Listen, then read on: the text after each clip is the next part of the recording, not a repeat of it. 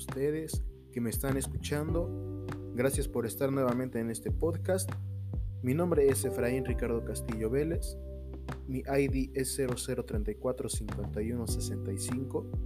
Estudio en la Universidad Interamericana para el Desarrollo, UNID Campus Atlisco, en la licenciatura en Administración de Empresas. Este podcast es para la materia de finanzas y contabilidad.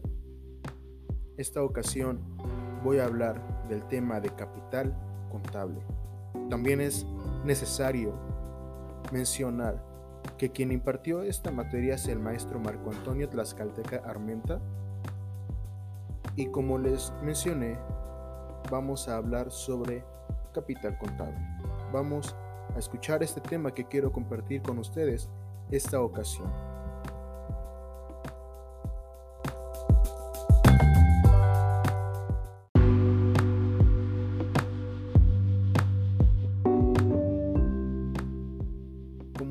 Mencioné, el tema de esta ocasión es capital contable.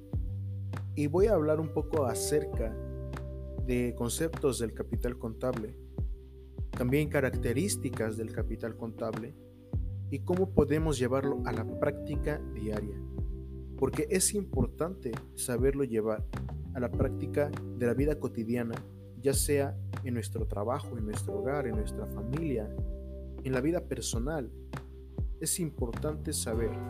Claro que esto es mucho más aplicable en las empresas, en alguna entidad financiera, sea negocio, sea corporación, asociación, cualquiera de estas entidades financieras, es mucho más factible aplicar el capital contable, pero también se puede tomar en cuenta para los otros aspectos que ya mencioné. Y para eso también es este podcast. Voy a hablar principalmente de lo que ya hice en hincapié, que es la entidad financiera, pero voy a también tocar un poco el resto de los puntos que ya dije anteriormente. Así que espero que esto sea de mucha ayuda para todos ustedes que me están escuchando y pues Principalmente me gustaría poder compartirlo y que ustedes también compartieran conmigo ese conocimiento que ustedes tienen para reforzar lo que yo estoy explicando en esta ocasión. Así que muchas gracias y manténganse aquí para continuar conversando juntos de este tema que es el capital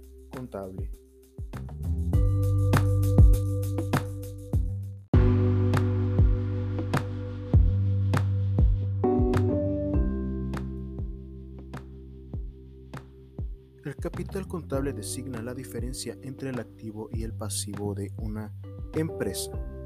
Refleja la inversión de los propietarios en una entidad y consiste generalmente en sus aportaciones más o menos sus utilidades retenidas o pérdidas acumuladas, más otros tipos de superávit, como el exceso o insuficiencia en la acumulación del capital contable y las donaciones. Más adelante en otras materias y en otras ocasiones vamos a estar hablando acerca del superávit. Se puede decir también, el capital contable es el derecho de los propietarios sobre los activos netos que surge por las aportaciones de los dueños, por transacciones y otros eventos o circunstancias que afectan a la entidad y el cual se ejerce mediante el reembolso o distribución. El capital contable está integrado por capital social, aportaciones, donaciones, utilidades retenidas, ya sea por estar en la reserva o por ser pendientes de aplicar pérdidas acumuladas, actualización del capital contable. Algunos de estos conceptos los vamos a hablar más adelante dentro de este mismo episodio. Pero quiero hacer eh, mención de un ejemplo cotidiano que podemos ver y que puede ocurrir en alguna situación, en alguna otra persona. Supongamos que yo junto con mis hermanos, estamos teniendo un negocio de venta de alimentos que principalmente son como botanas o, snacks, es decir, vendemos salitas, papas a la francesa, boneless, cosas por el estilo.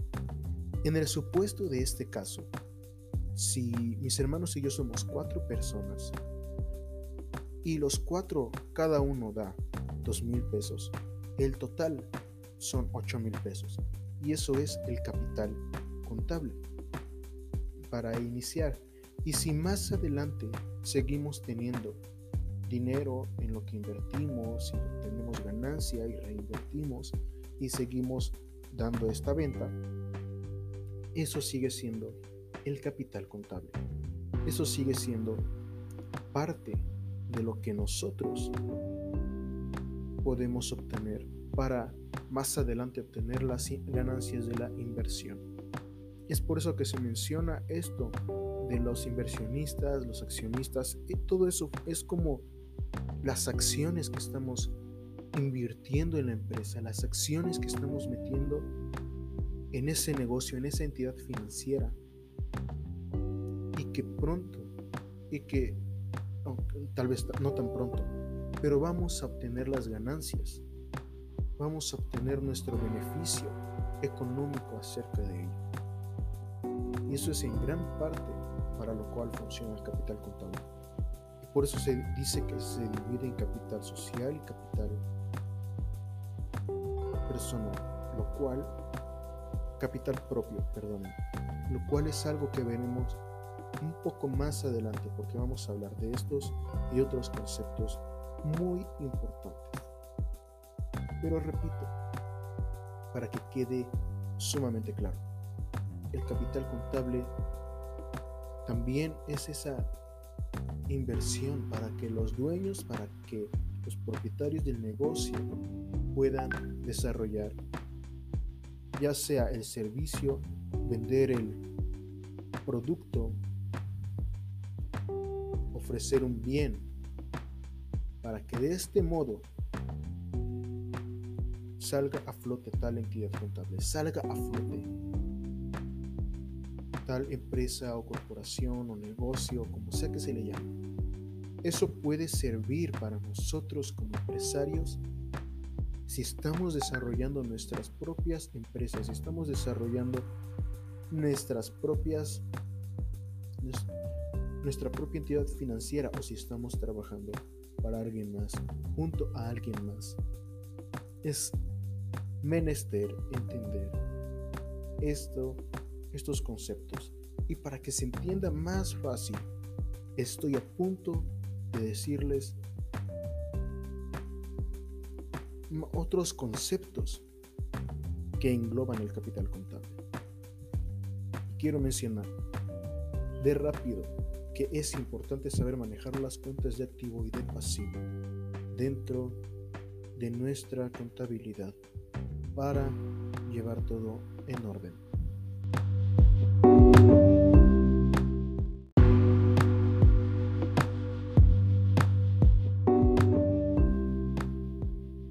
Quiero mencionarte algunos conceptos que se encuentran en el libro que nos mencionaron en la plataforma que se llama Contabilidad para Administradores acerca del mismo tema que estamos hablando de capital contable. Y vamos a escuchar estos conceptos.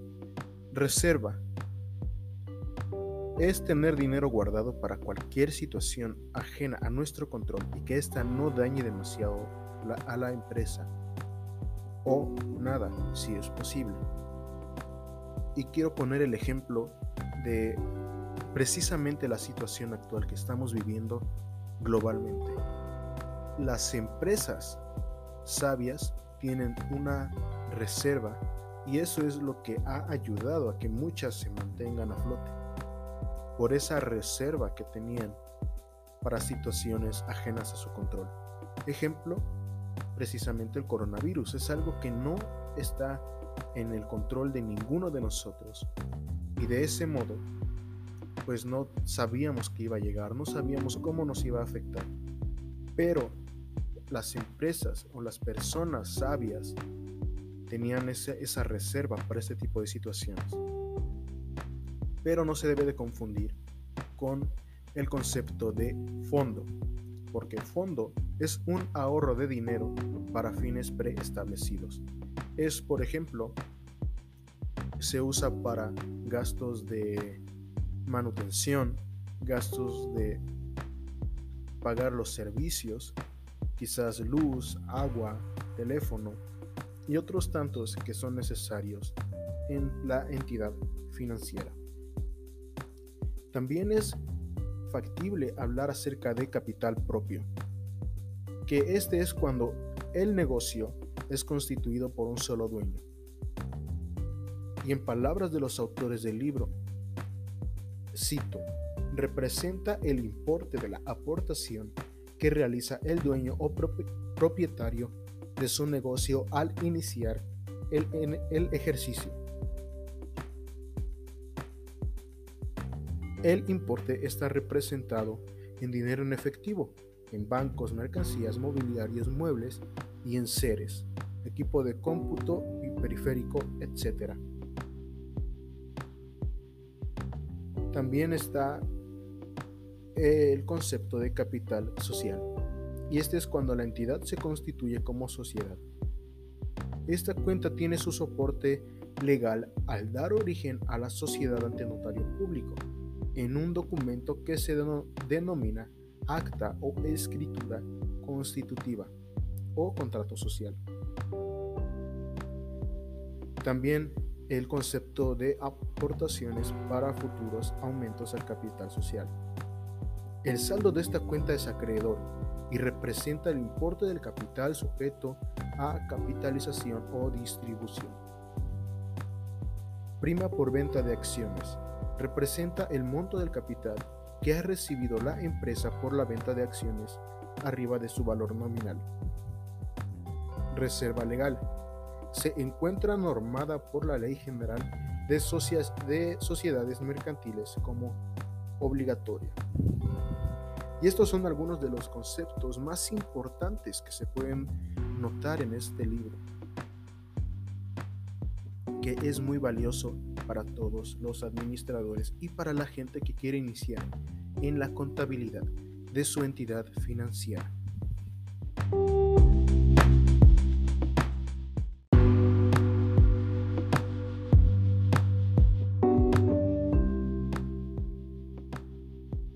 imprescindible recordar que el activo y el pasivo son fundamentales. El activo son esas cuentas que nos pueden generar dinero en efectivo principalmente en un tiempo corto. Son esas cuentas que incluso pueden aumentar de precio con el paso de los años.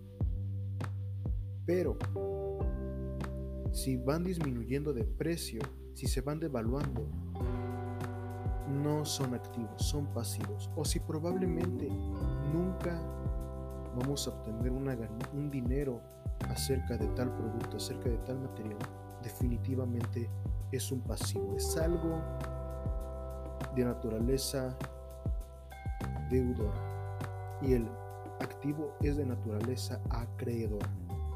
Esto significa que generalmente el pasivo nos va a generar ciertas deudas y egresos de dinero. Es decir, abona a las cuentas y el activo realiza cargos en la cuenta. Esto significa que es de naturaleza acreedora. ¿Por qué? Porque es por medio de créditos que se puede obtener, es por medio de un crédito que también se puede dar de una manera que nos genere un flujo de efectivo fácil, por llamarlo de alguna manera.